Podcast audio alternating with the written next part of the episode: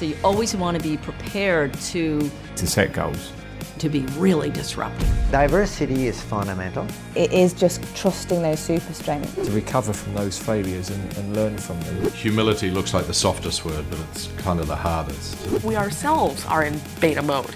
Life goes on. Sporting Edge, inside the mind of champions.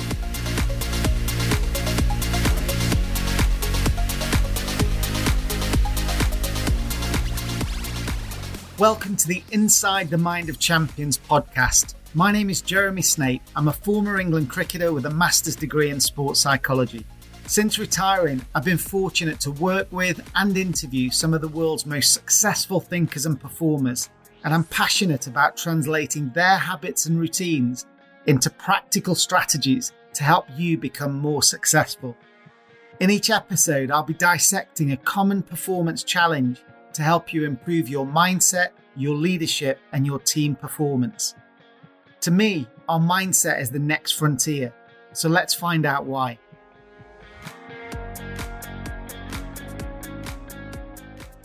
Hello, how are you? Welcome back to the show, and apologies for missing the micro-lesson episode last week. I was flat out delivering keynotes and webinars for clients and dashing all over. It's been great fun though, because we've had topics like coaching skills, leading change and high performing teams to dig into, and lots of brilliant debates learning to apply those in financial services, automotive, technology. So a real test and really fascinating to see how our clients can use some of the insights from our digital library and our research. I hope you're safe and well and that your work is proving both fun and challenging. It's a really interesting time at the moment with so many points of uncertainty and turbulence. And I think our community in this podcast knows the importance of investing time and effort into our mindset and well-being as the antidote to the stress and the disruption that's going on outside. It gives me personal pleasure to be able to support people that are trying to make a difference. They're trying their best in the face of this headwind. And I think we can all lack a little bit of clarity and courage sometimes. So I know that our content is helping so many people around the world, whether it's in webinar format or keynotes or through our digital library. So it's brilliant. And if you do have any topics that you're really interested in, then drop me a note through to hello@sportingedge.com. And I'd love to help to research it and to package some content up for you to use with your team. Thanks so much as well to everyone that's been sharing the show and sharing my LinkedIn posts and social media posts with our content. I really see every one of them and I really appreciate your support. So today's Mastermind episode is taken from one of the Sporting Edge Members Club events about a month or so ago. This is where our members come together from all around the world as I interview one of the thought leaders or individuals with a special story live in front of the group. I try and match the guests each month to the prevailing mood, and I think this one does just that. It's with Detective Chief Inspector Ash Farrington, who's had a stellar career in the British police force. We cover the highs and lows of his personal journey, and he shares strategies for negotiation and thinking clearly under pressure, and also managing his own teams in these volatile public order situations, which sound so dangerous to me. There's also a remarkable personal message about his battle with clinical depression and how he's emerged a more self-aware and stronger person. I'm originally from Staffordshire, where Ash was the police chief, and I met him a few years back when he asked me to share some of our research and insights with his own team. You'll hear this curiosity and hunger to learn has been a key part of his success throughout his career. But for someone who's made it to the top, he's incredibly humble and softly spoken, but I think you'll hear in this episode that his insights will rumble away like distant thunder because they're so powerful and truly profound. So take a front row seat as we dive into the heart of the interview when I ask Ash about his motivations for joining the police. I'd always wanted, and this always sounds a bit of a cliche, Jeremy, but I got a real sense that I wanted to help people.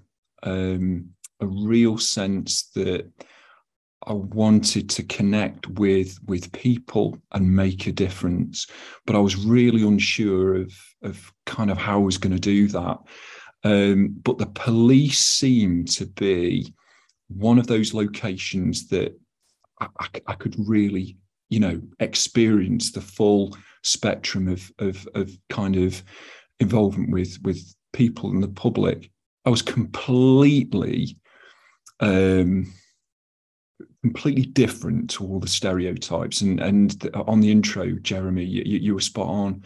I was greener than a tin of peas. I'd been brought up in a farming family in rural Staffordshire, but very naive, I think, but very empathetic, very kind of what we'd call now softer skills. I'd really sort of, you know, because of my family setup, you know, I'd got a lot of empathetic skills. And it was very interesting that I joined that service 30 years ago.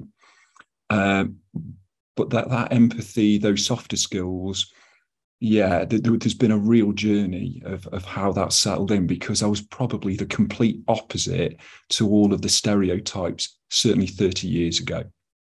And how do you think that, if we sort of fast forward, I'm sure we'll get lots of stories from your, you know, work, but how do you think it's changed policing and the environment for policing over the 30 years? Obviously, different social situations and technology, but what have you seen through those periods?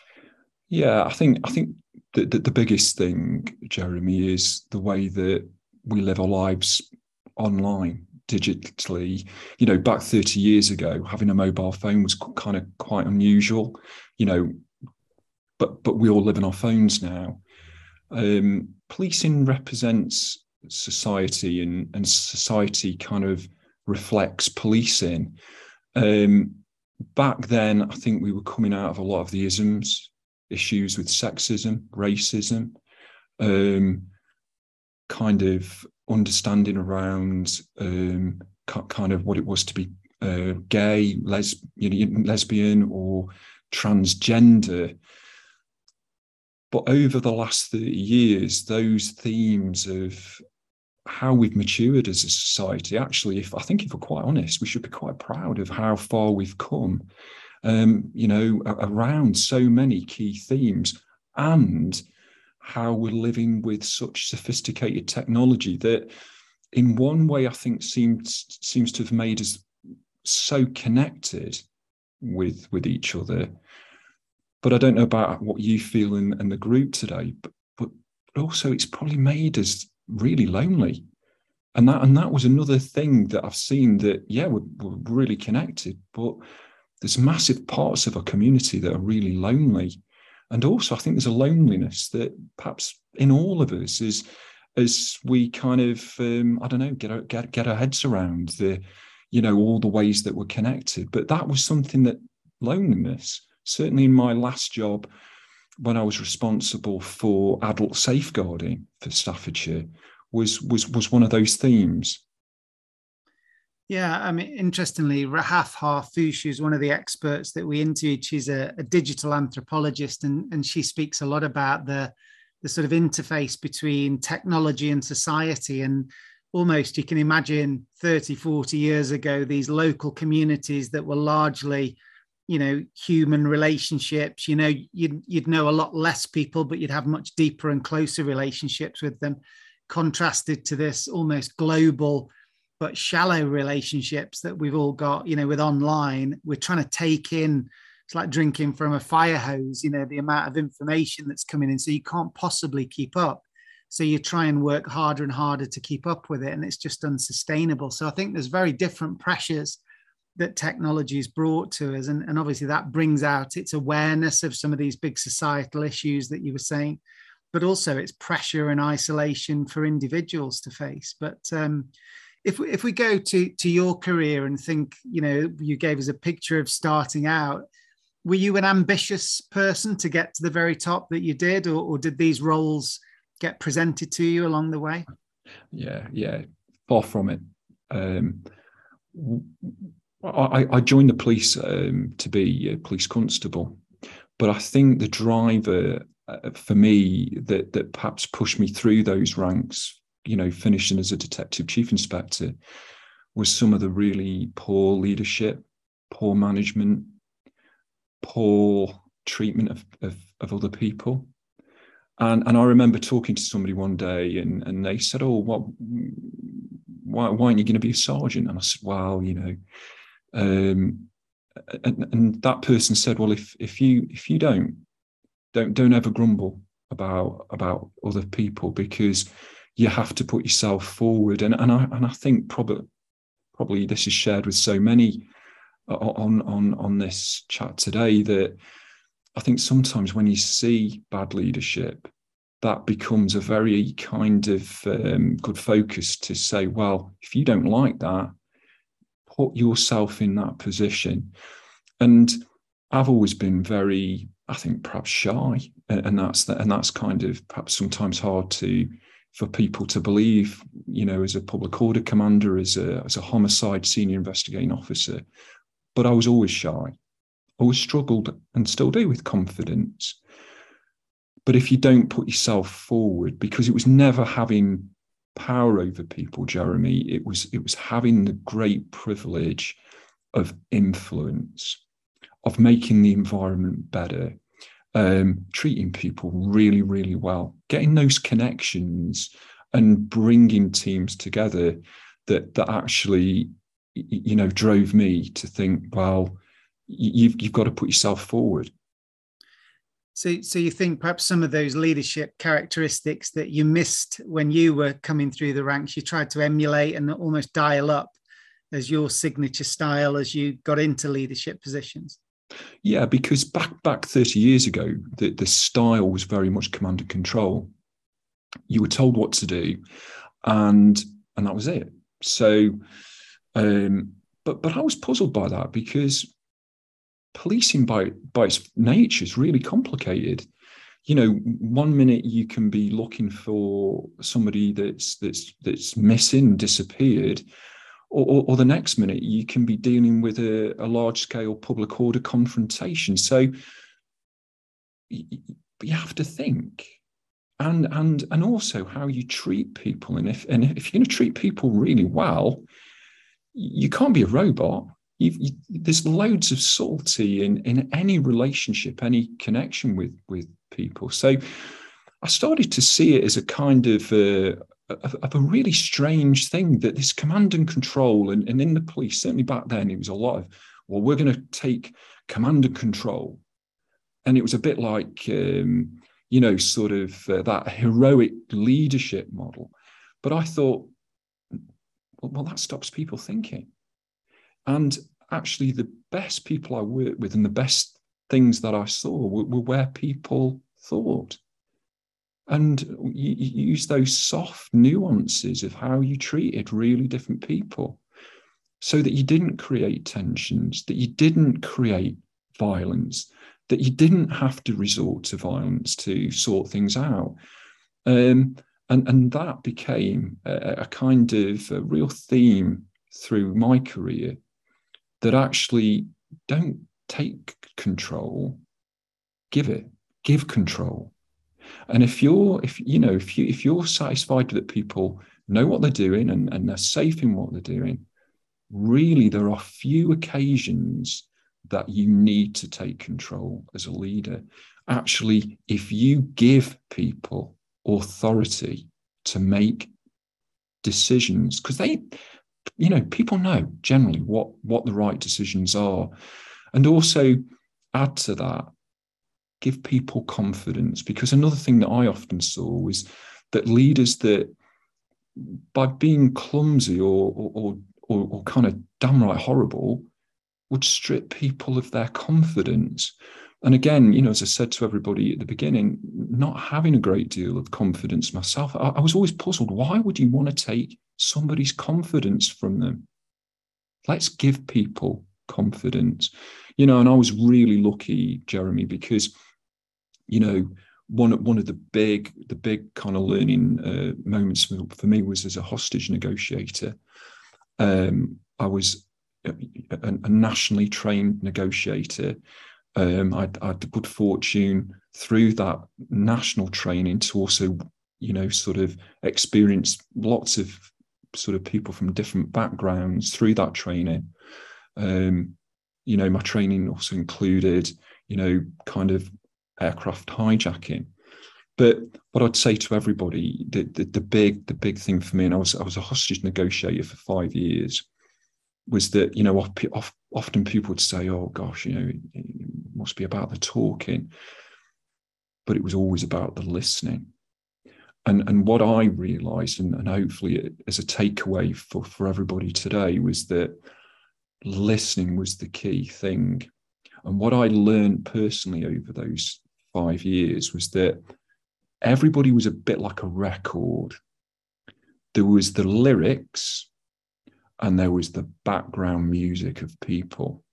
And what I learned was that when the lyrics didn't kind of match the background music, to be at least very curious or to start getting worried. And a lot of the work I did wasn't siege negotiation. It was trying to persuade people not to take their own lives.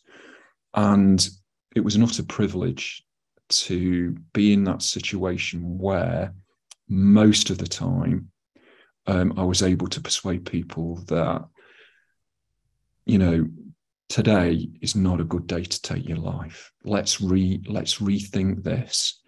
But to get there, you really had to connect with people, and you had to connect with their hearts really quickly. And what do I mean by that?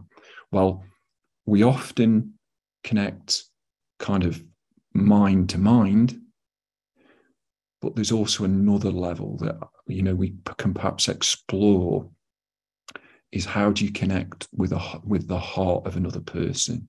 Because there's, in my mind, two levels of connection, mind and heart.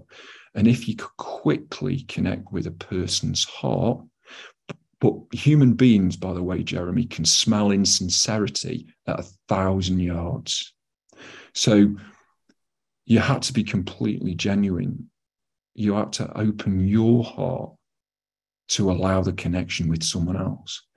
Occasionally, that would be with some pretty unpleasant people. You know, I remember a guy that said, you know, I'm not going to give myself up and I'm going to blow the house up. And you've got to get to a point where you're saying to that person, I care about you, and be really genuine in that. And of course, after 3 hours of me, you know, chatting to him, he gave himself up. Perhaps an hour of me chatting to all of you, you might be thinking, blimey, yeah, I give up.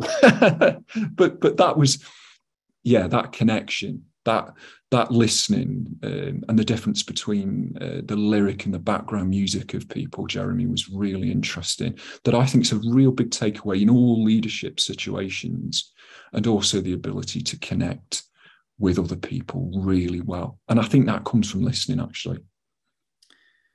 Yeah, and often we don't have time, do we? And I guess, you know, one of the you know, excuses, I guess, for that style of leadership not taking the time is that things are just so busy. Whereas I guess in that situation, it's sort of you and that person. The only thing you've got is that connection. And no matter how long it takes, you've got to try and establish that authentically and step by step. I remember when we were together in Staffordshire, hearing some of your team talk about things I'd never really considered in that situation, where the uniform that you're wearing, maybe the stripes that you've got on your shoulder, might influence the person as to whether they think they've got the most senior person there working with them, or has a junior person been sent out. And I never really thought about that. But what other skills did you learn about those very tense situations that perhaps could apply across into business or leadership more generally? Yeah, I think the tenser the situation, the more important was the kind of psychological safety within the whole team. And what I mean by that was that I'd often be the leader or the most senior person in that situation.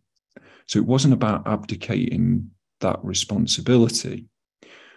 But what I found was where we got really good, safe connections with each other, that together we were able to feed off each other's emotions, connections, and support, and deal with some really, really sad or tragic or even some violent confrontational situations. So two examples of that, Jeremy. One of my roles as a senior investigating officer would be to investigate the death of children. And without going too much into that, the trauma of that, obviously, for the parents and families was acute, was terrible. But the people that were investigating that death, as well as the paediatricians and the wider group of people around that, it was equally traumatic. Yes, my job was to understand, had that person met their death unlawfully? So there was always that consideration. But then wider than that was around how, as a team, could we investigate this in a way that showed true humanity to the parents, but also showed empathy and understanding to the professional people around that also needed that empathy and understanding. And I found that taking a breath, taking a step back, creating a feeling of safety and of team. And of course, that sometimes had to happen really quickly, because I wouldn't know the paediatrician that was on duty in the hospital. But very quickly, creating that connection and relationship, that helped in dealing with acute trauma, just in the same way as you can imagine being on one of them kind of riot vans. You're hearing over the radio there's a serious violent confrontation. I remember going to one job, but we were hearing over the radio that they'd set fire to a house, and there was a huge crowd. And on that carrier, we were thinking, are people going to burn to death? What's happening? Or we'd hear our colleagues kind of screaming for assistance. And in that carrier, the tension, well, the first thing, everybody would go quiet. And again, as a leader in that, what you had to do was you had to bring people into the moment in a calm and kind of safe way, that we together as a team were going to deal with a situation. And I'd learned, and probably the negotiation experience was sometimes, and it's a bit probably maybe a cliche, but you know, when you are in lots of pressure, talk low and slow. Try and slow everything down, because the worst thing you can do as the leader is panic people. And I'd seen panic, and trying just to calm everybody down to say, right, okay, this is what we've got. If it was a confrontation or a violent situation, or a traumatic situation, around bringing people. And this comes back as well to this connection. And, you know, and good point what you said. Often people find they are just simply too busy to create that connection. What I'd say to everybody is, connection is the most powerful thing you will ever create with another human being. And if you see it through that lens, how could we be too busy to do the most important thing that matters to human beings? And that is to create a true connection. That's difficult, Jeremy, particularly when there's lots going on and when you're under pressure. But one of the things that perhaps was my signature leadership style within Staffordshire Police was that, you know, people would always say, Ash Farrington always makes time. And I felt that was my duty, my responsibility as a leader. Always make time. Always make time to connect with everyone. Go and find out, you know, and one of the last things that I did was as a public order bronze commander for a football match at Stoke City. I don't know how many thousands of people. It's a championship side now. It used to be in the Premiership. But make time to know and understand everybody that's part of that operation. You know, as a chief inspector, Jeremy, I was never too big, never too grand, because it really, who was I? You know, and that's the other thing of rank and all the rest of it. I was only ever responsible. I was no better than anyone else. In fact, I had more responsibility, more accountability as a leader. So it was really important that you act that, live that, not just talk about it.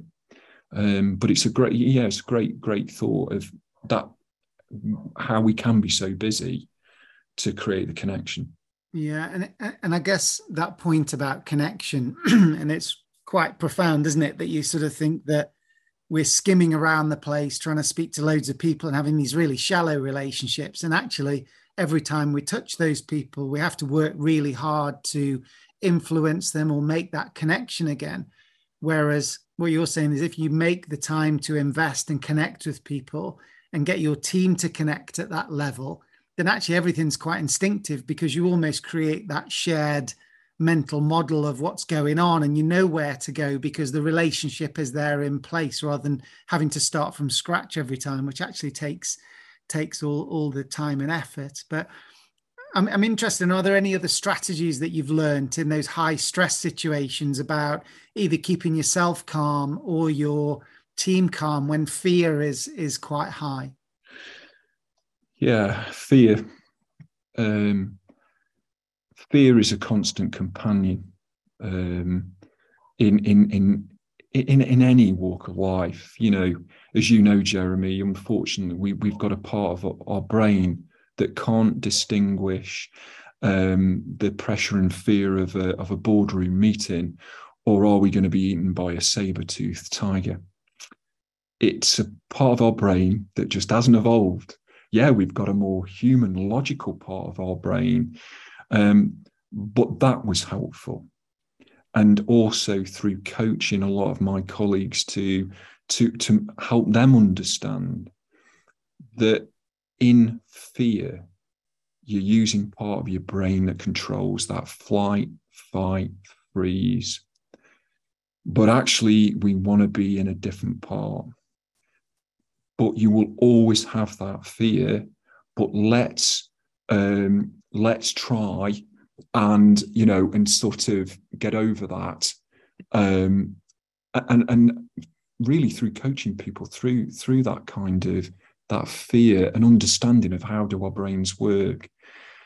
The other point as well, Jeremy, I think again, and I know where you're coming from with that point of how do you bring a team together to almost, rather than have an individual in flow, have a team in flow. And I know that that's of interest at the minute for a lot of people. But I think getting a team inflow again is through that real connection. The other point as well is being prepared to be vulnerable. And one of the things that I was perhaps unusual in the police around was an ability to be completely honest around being vulnerable. So at 17 years service, having been a negotiator and done lots of other things, at 17 years service, I had a mental breakdown. I suspect that was through, I think we're probably all sponges, that the sponge of being able to absorb trauma, tragedy. I also had worked with somebody that had really knocked my confidence. So that was part of that cocktail. And I got clinical depression, had a full mental breakdown, and I had to relearn. For 3 months, I was a crying, emotional mess. And of course, as an inspector, detective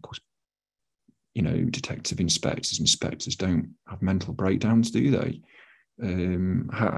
Cops, they're tough, but that's a load of nonsense.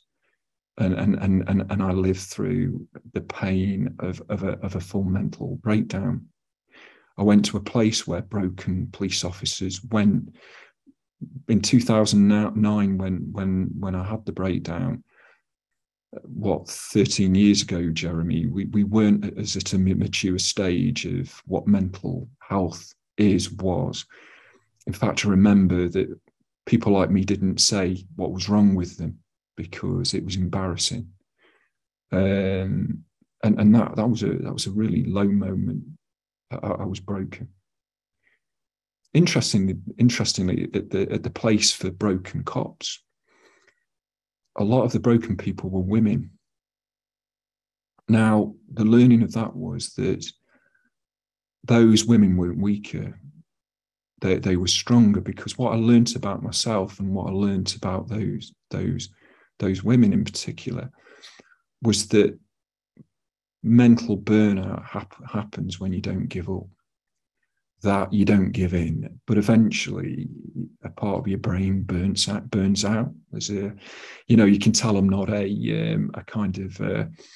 neurosurgeon, but the way I learned it was that there's a wiring loom, that if you can't stop thinking and if you can't stop trying to work stuff out, it will burn out. And I'd obviously got to a point at 17 years service. I think it was a bit obsessional. I'd never had a day off sick. I was obsessional about being perfect. I was obsessional about doing things really well for other people. An analogy that I learned was that it was working with trauma was a bit like working in the asbestos factory, that you work better with asbestos if you didn't wear a mask. And what I mean by that is that I cared better about people and the trauma that they were suffering without wearing any kind of mask or protection. After 17 years, I got asbestosis. I couldn't cope with any more trauma, tragedy. But there was huge learning in all of that. And, and this is the great opportunity you've given, is that you can rebuild yourself. And I think that the learning that I had was that obsessional perfectionism was not good. A lack of confidence was certainly a contributing factor, and you have to be careful who you work around, because if you're working around people that are going to knock that confidence, that will make you unwell if that's the way that you're wired up. But also, I think I learned that you can live in your fears and thoughts, and actually there is an ability that you can realize and step back about what are your thoughts. And of course, thoughts you can't stop, but how you react to them at an emotional level and at a practical level of what you do, you have an ability to eventually take some step backs, witness the thought, but make the decision of how you're going to act on those thoughts. That doesn't mean that you're never going to be frightened. In fact, fear is something that all of us, to a degree, it's a constant companion, but there is certainly a way, Jeremy, to be able to walk the road of your life with that companion and have a different relationship with that fear, so that it doesn't stop you being who you could be. Because the danger, I think, for me, would it have been really easy to have said no to so many things. I made you laugh, didn't I, when we just met before this, that I've just done a Strictly Come Dancing, a charity competition for Birmingham Children's Hospital, when I was asked would I do it, the auto reply was no. But step back. No. Yeah, of course we can do that. Don't let fear stop you being who you could be. Having the exhilaration, the relationships and connections with human beings of what you could be. So did you get into the grand final? Out of 8 couples, Jeremy, I was honourably placed 8th. So you know, but wow, what a group of people, what a charity. That, you know, but this charity, the Magic of Millie, and they've raised nearly £180,000 for Birmingham Children's Hospital. And again, to be part of that kind of thing. But Jeremy, it would have been so easy to have said, oh my God, no, I'd be scared stiff. I was scared stiff. Yeah. But the bridge of fear, it takes you to a place called exhilaration. Well, it's great. You know, you've said you're low on confidence, but to dance in front of 600 people, I think that's incredible. And thanks so much for sharing that story. I wasn't expecting that. And I think, you know, that idea that you learned through therapy and support, that what's going on our brain, you know, our thoughts aren't the truth. They're just an interpretation of the world that's trying to keep us safe, or the voice of a parent or a teacher that criticized us when we're young. It's the echo of that. And actually, I don't think we spend enough time thinking about our thinking. We just assume that that's the truth. And then we cascade into those emotions and those behaviors that come from that signal. Whereas somebody said to me once that, you know, our thoughts are like taxis going past, you know, that you can see the red one, the blue one, the green one going past, and the thoughts are drifting past. We don't have to jump into that car and follow it to its end destination. We can actually just observe the thoughts coming into our mind and choose which car we get into. And I thought that was a really nice point, because we feel so engulfed with our thoughts sometimes, and that creates that spiral of emotion and hijack almost, that you sort of get carried away and do things in the moment. And I think that ability to put a fire break between the stimulus that's making us feel fearful or angry or whatever, and the response that we put in, that's a critical, you know, pause and period. But we just don't see it like that. We just follow those instincts very quickly, don't we? And the worst thing I did was that I think I spent a considerable period, Jeremy, trying to stop my thoughts. Right. Because I thought, well, I'm in control of my brain. I'm going to stop those thoughts. Well, forget about that. You can't. You know, those thoughts are being generated by a part of our brain that even now we struggle to understand. What you are absolutely spot on about, though, Jeremy, they are created in the brain that wants to protect us. It's the part of the brain that controls running away, freezing, or fighting. But the problem is, it's sending those messages to a part of our brain that's much more logical and thoughtful. And the big learning I had is, firstly, stop fighting your thoughts. Don't fight them. You can't stop them. You've got to let them go. And like you've said, you've got to then choose which of those thoughts are useful and which of those other thoughts are taxis. It's a good analogy, Jeremy. Just don't get in them. You don't need to get into that taxi. You know, I always used to look at some people, some leaders, and think, I bet their thoughts in their minds are saying, you are brilliant. You're going to do fantastically well. You will succeed. When my brain was saying, you're an imposter, you're a fraud, you're no good, you're going to fail, you're hopeless, you're an embarrassment. And certainly that period when I had clinical depression, of course, there was some evidence that I'd failed, that I had let so many people down, that there was some real traction that took some years to actually get over that. But you're not your thoughts. You're not. You are a witness to those thoughts. And I think when you learn through that, life takes on a very different kind of concept where you're far more in control, particularly of the fear, particularly of those decisions that you know are good decisions that are going to perhaps help you grow, put you into a situation that you're not going to be comfortable with, but automatically you say no. Yet that's a chance less to grow, a chance less to perhaps connect with other people, learn from other people. So yeah, I think that's a really important lesson. Great. Well, let's open the line up to some, if anyone wants to put the cameras on and we'll take some questions from the group, that would be fantastic. That's been so interesting, Ash. I mean, we could talk about fear and anxiety and imposter syndrome all day. And I think ultimately, you know, our brain is primed for safety, as you say, and those sort of flags of failure or mistakes get sort of highlighted. And what we've got to do with our gratitude logs and our sort of celebrating the successes that we've had, we've got to dial that up even more, because those are the things that we need to drown out that negative voice a lot of the time, but often we just listen to it. So let's see what everyone's got in terms of questions. Does anyone want to type into the chat function any questions? So I'll just ask you one about your next step is going to be coaching.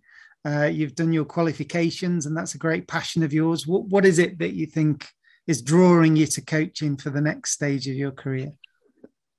I think it's purpose. You know, I've just had 30 years of an amazing purpose, but I don't want to give up on that, Jeremy, and I want to still help people. And certainly if I can stop people making the mistakes that I've made in my life. I remember a very, very dark hour in the grip of clinical depression that I vowed then that if I could get better, that I would put myself at the service of other people to help them. Firstly, not get to that deep black hole of depression.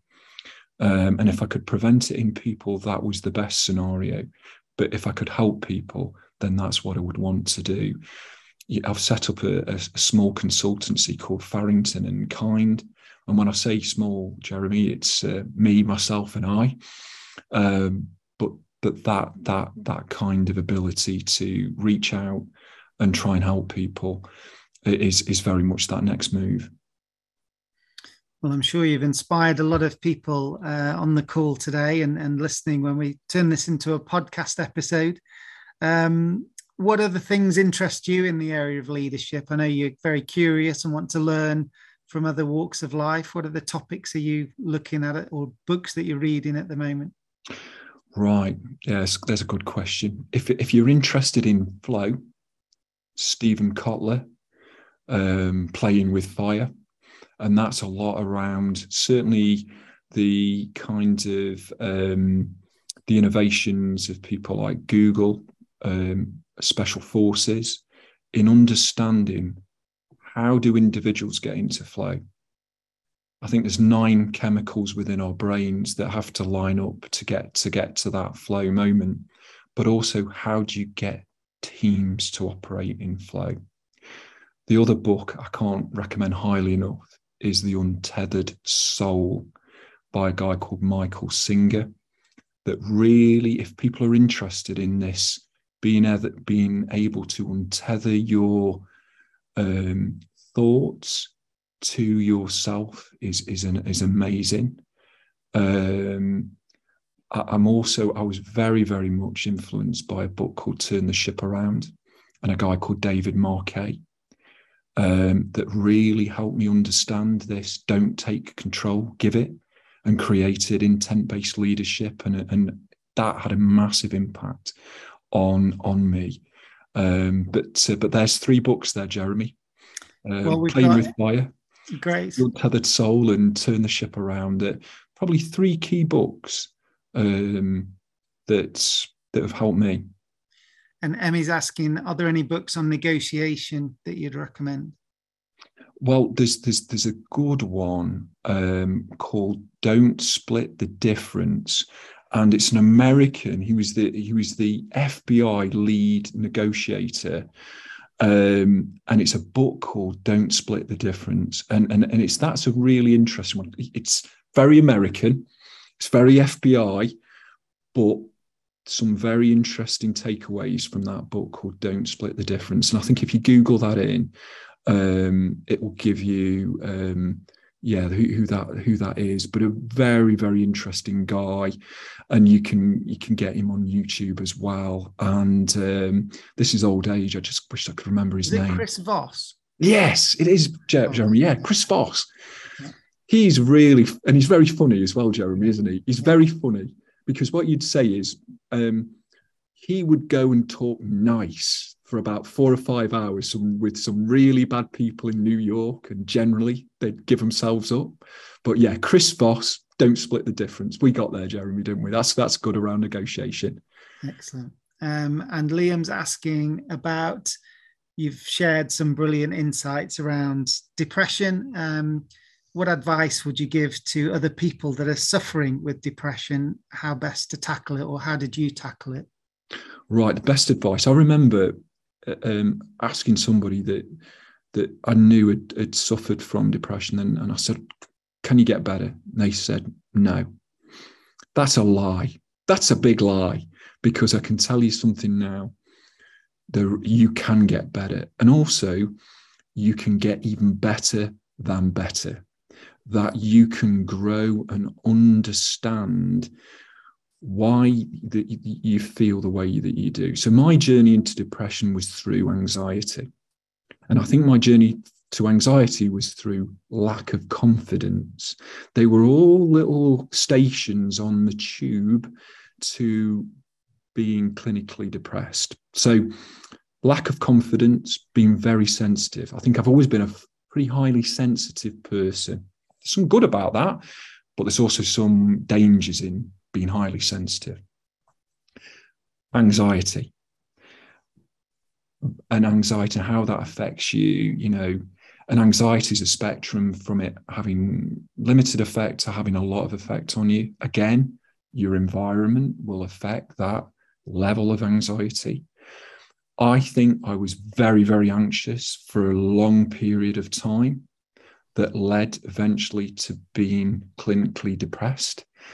I think that high level of anxiety linked to having very limited sleep.